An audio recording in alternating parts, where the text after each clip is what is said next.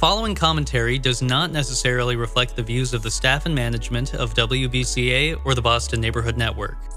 If you would like to express another opinion, you can address your comments to Boston Neighborhood Network, 3025 Washington Street, Boston, Massachusetts 02119. To arrange a time for your own commentary, you can call WBCA at 617 708 3215 or email radio at bnnmedia.org.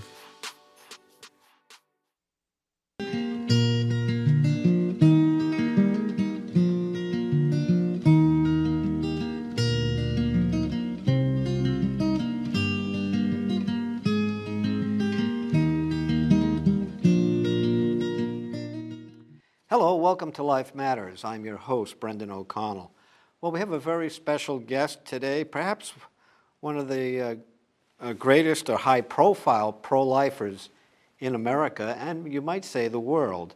His name is Frank Pavone, and uh, he's been involved for 30 or more years in the pro life movement, uh, leading organizations and fighting the battles all across this country, and uh, we're greatly appreciative for that. Well, welcome, uh, Mr. Pavone. Hey, Brendan, good to see you, uh, and thanks for your contribution to this cause as well. We've been together in the trenches for a long time, and uh, it's great to uh, be joining you on your program. Well, thank you. I, I wanted to ask you in the news lately, uh, uh, first of all, there's a, a, woman out of Texas, and they, they, the news broadcast never seemed to mention that her, her son or daughter has trisomy 18. Uh, what do you mm. make of that and, and how the media is portraying it? The media is always going to want to show cases that make pro life laws look brutal and uncompassionate. Uh, so Texas tries to protect babies, and they say, oh, well, you know, this woman has to flee the state, you know, in order to abort her baby. And, uh, you know, I mean, first of all, if we're aborting babies because of some uh, uh, some disease or genetic defect that, that they may have. Uh, uh what, what, what makes that different from the worst kind of discrimination or racism? In fact, you know, as you know, John Paul II said abortion itself is the most unjust kind of discrimination. But the, the, the media is always going to try to make people feel sorry for the very ones that we're trying to protect from the ravages of abortion. So, in that sense, it's not surprising we have to continue to encourage our people to, I think, do two things. Number one, see through these stories and talk to their neighbors about the wider picture, the wider perspective that uh, abortion is going to harm these people worse than any uh, than any um, inconvenience that a pro-life law will will will impose on them.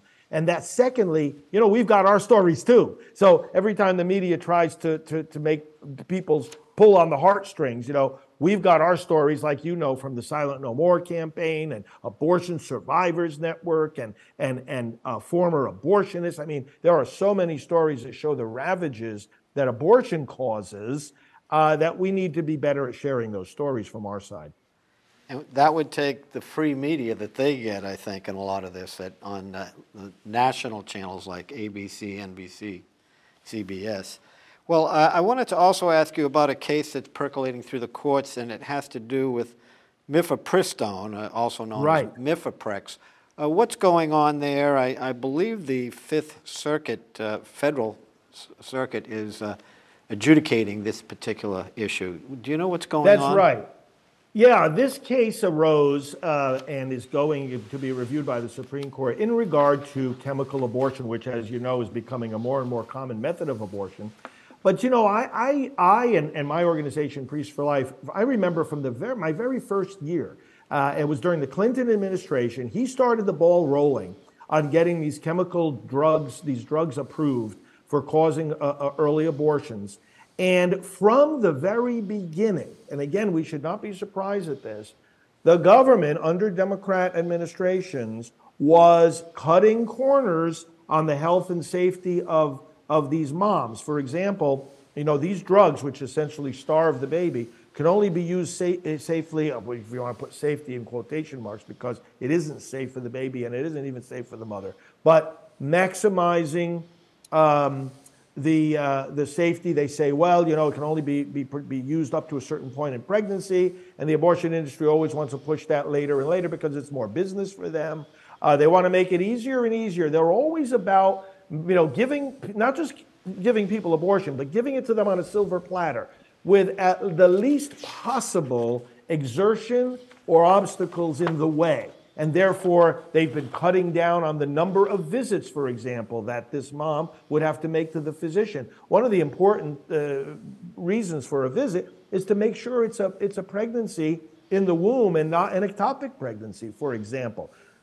The long story short, the abortion industry doesn't care about women any more than it cares about babies, and they're always cutting corners of safety regulations. So that was one of the things at issue. Did the FDA uh, act improperly in cutting corners and trying to make it easier and easier for people to get these abortion drugs?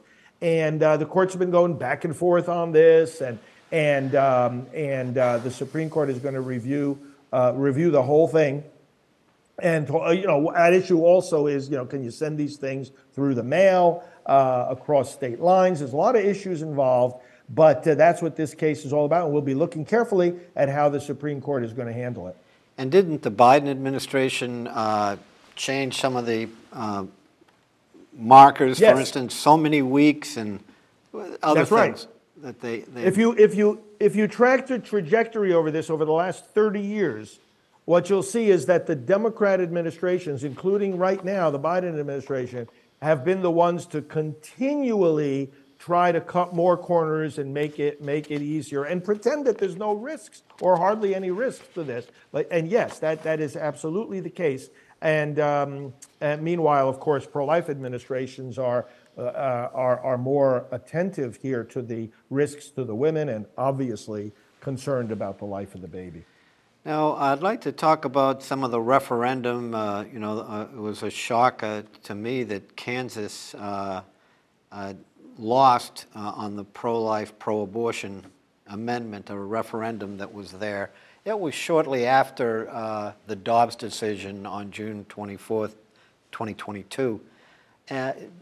do you have some thoughts about that in Michigan and Ohio? And I think we're 0 for yeah. 7. Well, there's been seven states where these ballot initiatives have gone the wrong way.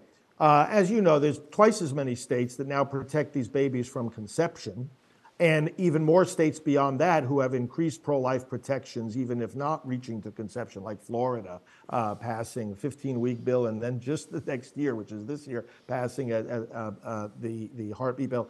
The bottom line being that we are actually making more progress than the other side is. But there is a major, major effort to, to take these seven situations, and we can look at them in more detail in terms of what they were and what went wrong. But taking these seven losses and saying, oh, you see, pro life is a losing issue, America is becoming more and more pro abortion. No, it's not. Uh, the will of the people is expressed better through the legislative victories than through these ballot initiatives. I call these ballot initiatives, uh, Brendan, you and I have discussed this in many meetings that we've been at. I, I call it soundbite voting you know, what does the voter know about the issue that's being proposed here in these amendments that they might be reading for the first time when they go into the voting booth? Or, or what do they understand by it? Or what do they see in an advertisement about it that's filled with lies that the other side puts forward? Uh, they don't necessarily know what they're saying yes to uh, or what they're saying no to, depending how, how, how they, they, they vote. Um, whereas the legislative process, where we have victory after victory after victory, is a process, when you think about the difference between that and a ballot initiative, in the legislative process, you've got hearings, you've got evidence, you've got witnesses, you've got questions, you've got counter questions, you've got amendments, you've got people lobbying the legislators, you have a more flexible time frame. Hey, let's table this bill for a while, let's bring it back later. Whereas with the ballot initiatives, you've got nobody's involved in, in, in hearings and, and, and uh, uh, uh, really a careful consideration of all the all the implications of these decisions. We're seeing pushback, for example, in in in, in Michigan. Okay, that was one of the early early um, victories they for the pro aborts. They passed this proposal three last year. They just passed the one year anniversary. I was up there for their March for Life. I was also up there for a, another, recently for another event where I was giving a, a speech to a, a legislative uh, um, event. They went ahead and passed a law to codify the provisions of the constitutional amendment. So they, they had a bad amendment and then they went even further. However, they didn't get all that the pro abortion people wanted. Why not? Because even some Democrat lawmakers in Michigan said, wait a minute, you're going to eliminate all restrictions on abortion? That goes too far. And this particular lawmaker said, uh, well, you know, the idea that you should have a waiting period of 24 hours after a mom is given information about the procedure she wants to undergo and give her a day to consider whether a life changing, irreversible decision is the right one is not unreasonable. And she also was saying, you know, uh, saying to taxpayers that they shouldn't have to pay for somebody else's abortion, that's not unreasonable either. Point I'm making is soundbite voting, people pass, say yes to these pro abortion measures because, oh, they saw some persuasive ads. But then as time goes on, things will work in our favor as the actual implications of these things unfold. For example, in Ohio, uh, uh, uh, taking away parental rights uh, when it comes to abortion, how many of those people that voted for that realize that that's what's going to happen? They weren't presented with the question, uh, should we take away parental rights if a minor wants to get an abortion? They, they, didn't have, they weren't asked that question. But because the amendment says any individual has uh, reproductive rights that shall not be infringed, well, it, it, it says individual, it doesn't say adult. Who's going to go through that thought process before they vote on this? But what's going to happen in Ohio, all of a sudden, when parent after parent after parent is told, oh, yeah, you, well, your 13 year old got an abortion without your knowledge because the law no longer requires uh, uh to have your knowledge. There's going to be a revolt. There's going to be a revolt. Mm. This stuff is not, Brendan, I, I am completely confident. This is not going to stand. Um, this is not going to. There's a reason why most states in America, even now, have parental involvement laws.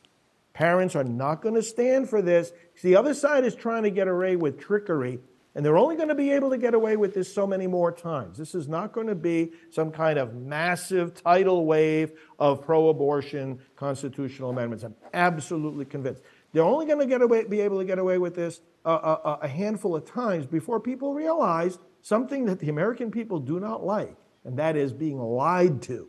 Uh, and you know as well as I how the other side is, hey, the other side is much better at lying than we are. And uh, sometimes they're better at lying than we are at telling the truth. But we've got to step up to the plate, get better at telling the truth, and expose these things for what they are. And, and you know, the good news is that not all states uh, allow the people to change their constitution as easily as Ohio does. Ohio, this is why, and the other people, the other side knows this. So they choose the states where they have, you know, the easiest chance but they're going to exhaust their options pretty soon. Like, for example, in Virginia, they just introduced one of these things. And in Virginia, it takes not one, but two, and it's not the only state that does this, takes two legislative sessions to approve the measure before it goes to the voters. And in between those two sessions, there's an election. So it's like the more we do to expose the extremism, and that's what we have been doing, as you said, with the collaboration of many groups the more we do to expose the extremism of what the other side is trying to do, the more we're going to be able to, to, to effectively either stop these measures, okay, and defeat the votes, or once they are voted in, that's not the end of the battle. Then we, so to, then we continue exposing it and we say to the people, look, here's what has been imposed on you because anything that's passed can be changed. That's the beauty of the American system of government. Nothing is permanent anything that's passed can also be changed. And that's why we continue communicating with the grassroots to have them reject this extremism. Do you feel that uh, focus groups would help us, or have we had focus groups like in Ohio or some of these other places that say these words are correct? That, for instance, mm. parental involvement isn't as strong as an argument as murder or killing a child. Uh, yeah, or, we've had some of this. We have had some focus work group uh, done. We need a lot more. I think it is helpful. We at Priests for Life are doing some some polling here in Florida uh, because we have one of these efforts going on in Florida. It's much harder down here to uh, amend our constitution. Uh, but uh, yes, the, the short answer is yes. We need to do really a lot of polling. Um, and we need to uh, and we need to also use common sense. You know, it, it, it, people want to know what they're voting for. Just tell them plain and simple. Mm-hmm. The language of, of these various initiatives is so convoluted, uh, so hard to to to to uh, to understand uh, uh much of the time. Uh, the simpler, the better. And uh, polling as far as what is better uh, certainly helps. But a lot of it, again, a lot of it is common sense. I mean, look, you can ask people, you can ask the voter, do you want abortion to be legal throughout pregnancy without any restrictions? Yes or no? I mean, that, that should be, you know, pl- as plain and simple as that. If it's plain and simple as that, they're going to know what they're voting for. Do you want parents to be able to, to, to, do you want parents to have to be informed before their minor age daughter gets an abortion? Let's put it in plain and simple human language uh, and not uh, the other side is constantly trying to to hide what it is that they're really trying to do. Obfuscating.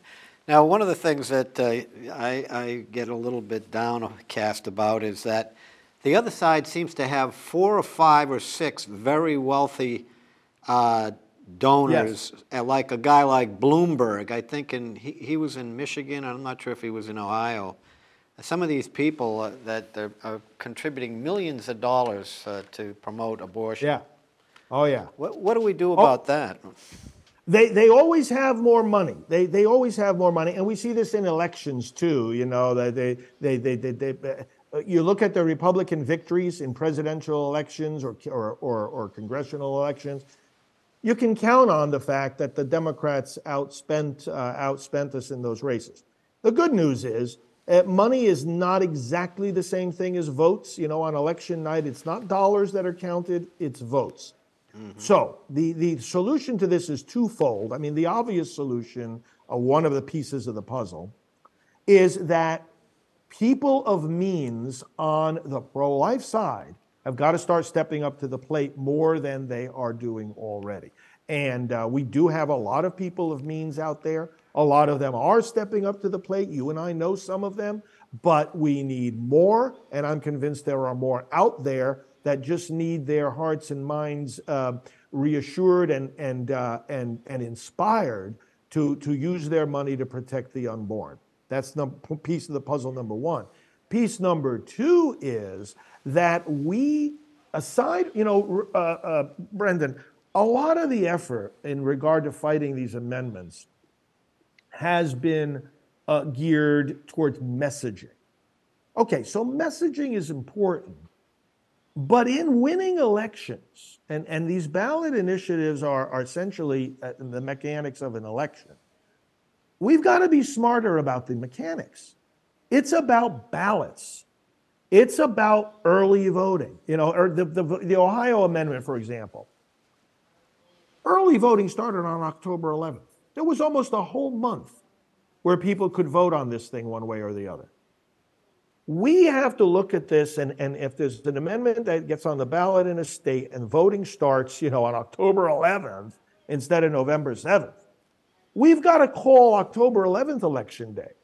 We've got to have the same fervor on October 11th to get people out to vote as we have on the actual, you know, November election date. Because if you're if it's if voting is is is open, then that's election day. And it's a, it's a kind of a psychological shift, but it's also got to be a you know a mechanical shift where we where we we are mobilizing people for early voting. We're mobilizing people wherever it's legal to to have you know mail-in ballots. We don't think mail-in ballots are the way we should go because it's open. Everybody admits it's open more to, to fraud and error uh, than, than in person voting. But nevertheless, if in fact it's legal, it's in a certain place, the other side is going to use it. We've got to be better at using it uh, than they are. And all of these other mechanics, efforts to ensure voter uh, integrity, election integrity, voter ID, a lot of good measures have been passed in this last couple of years because of the, you know, what happened with the 2020 election and all the concerns about that. We've got to be smart about, about all this. We've got to get out the vote better than the other side does. And that's going to go a long way to counteract their uh, financial advantage. They've got the dollars, but we've got the people. We, we, we, we just got to turn those people out to vote. Mm-hmm. Now, I have uh, someone I know, uh, Dr. Elizabeth Rex. Um, yes. She, she uh, has uh, contends that uh, frozen embryos that we should um, that while in vitro fertilization, for instance, uh, in the Catholic Church is not uh, is not not looked upon favorably, she believes that a frozen embryo should have a chance at life, and says that the Catholic Catechism, there's parts of the Catholic Catechism that talk about that. What, what are your thoughts on this? Because, you know, it's the moment of conception to natural death. Yeah. Uh, what, what, what do we do with the, the frozen embryo situation? It's, it's certainly. Right, a, right. A, a yeah, thanks for bringing this up. In fact, I was just with Dr. Rex not too long ago uh, uh, talking about this. And you know, uh, they are lives, obviously. These are frozen human beings. In fact, I know uh, Hannah, um, uh, who is the. Um, uh, she wrote a brief actually in the Dobbs decision. She's the first uh, human uh, being in America to have successfully uh, been born healthy from having been frozen. She was Hannah uh, was frozen for two years, and then she was uh, implanted in her mom's womb and brought to a successful delivery. Now she's in her twenties. These are people. these are literally frozen people. And we, th- this should never have come about in the first place because when we do something like this, that is, change, interfere with, um, interrupt, or morph, uh, or, or, or, uh, in some way, um, uh, in some way harm the natural process of, of people coming into existence, we end up, as we are now, at a moral dead end. It's like we're left in the position, just like your question uh, uh, uh, shows, of like, what do we do? We've got frozen people on our hands. There's, there's, there's, there's, there's problems with just keeping them frozen. There's problems with thawing them. Some of them uh, don't survive the process. What do we do? And, and the first thing it has to awaken in our conscience is a repentance for having got ourselves into this mess in the first place. That's the first thing that has to happen. Now, secondly, I've always been inclined to think, and I know that this is something that, you know, the church's uh, uh, moral thinking is still wrestling with, and, uh, you know, we want to be part of that process and we want to. Uh, uh, obviously, we, we as Catholics follow the, the teachings of the church what, what, as those teachings evolve. But the, but the, but the, but the, I've always been of the mind, because these are obviously human lives, and because the choice of separating the fertilization of a new human life from the natural union of man and woman, that sin, that mistake of, of separating that was already made by someone else. We're not consenting to that. We're not, uh, uh, uh, we don't want to be involved in that. But now you have the result, which is a human life. What can you do to save that life? People have obviously successfully um, had these uh, children implanted and brought them to birth. And I've always seen that as a, a form of adoption, uh, a form of rescue, a form of uh, saying yes to the life, not yes to the sin of separating the, the unitive and the procreative uh, uh, dimensions of uh, reproduction, but, but these are lives. And, and, and what we can do to save them has to continue to be explored. I see. Now, I, I believe in Europe, uh, we're, we're, we're considered uh, the Wild West because they talk about uh, having uh, many embryos frozen so that you know you can have uh, multiple opportunities to have a child. Whereas I believe right. in Germany and Italy, they only allow one, one frozen embryo per cycle or something of that nature. Uh, uh-huh. Would you be amenable to a, a law that says, okay, America, you can only have one, one embryo per cycle?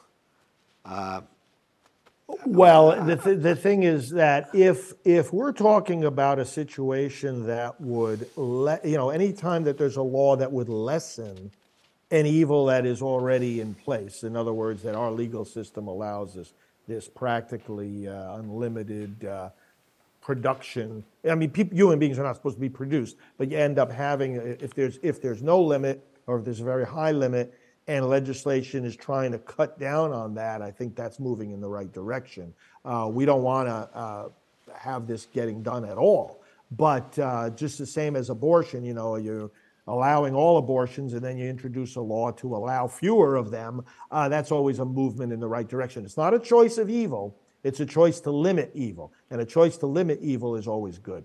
Mm-hmm. Well, uh, Frank Pavone, we've uh, come to the end of our show. It, uh, it went very quickly. it quickly. goes fast. It certainly it does. goes fast. Wow. And, and I hope to see you down in Washington, D.C. Uh, at the march this year. Um, oh yes, we're gonna, Brendan. We're gonna have the prayer service. We're gonna honor Bishop Strickland. He's gonna be there. Mark Houck is gonna oh, be there. Sister Sister Dee Dee. Uh, so I want to invite everyone to the prayer service on that morning, oh, Constitution Hall at 8:30. Terrific. I believe that's January 19th. And that's folks, right. Folks, we hope you found today's show to be unique, informative, content-rich, truthful, and thought-provoking. Thanks for watching and listening. My name is Brendan O'Connell, your friend for life.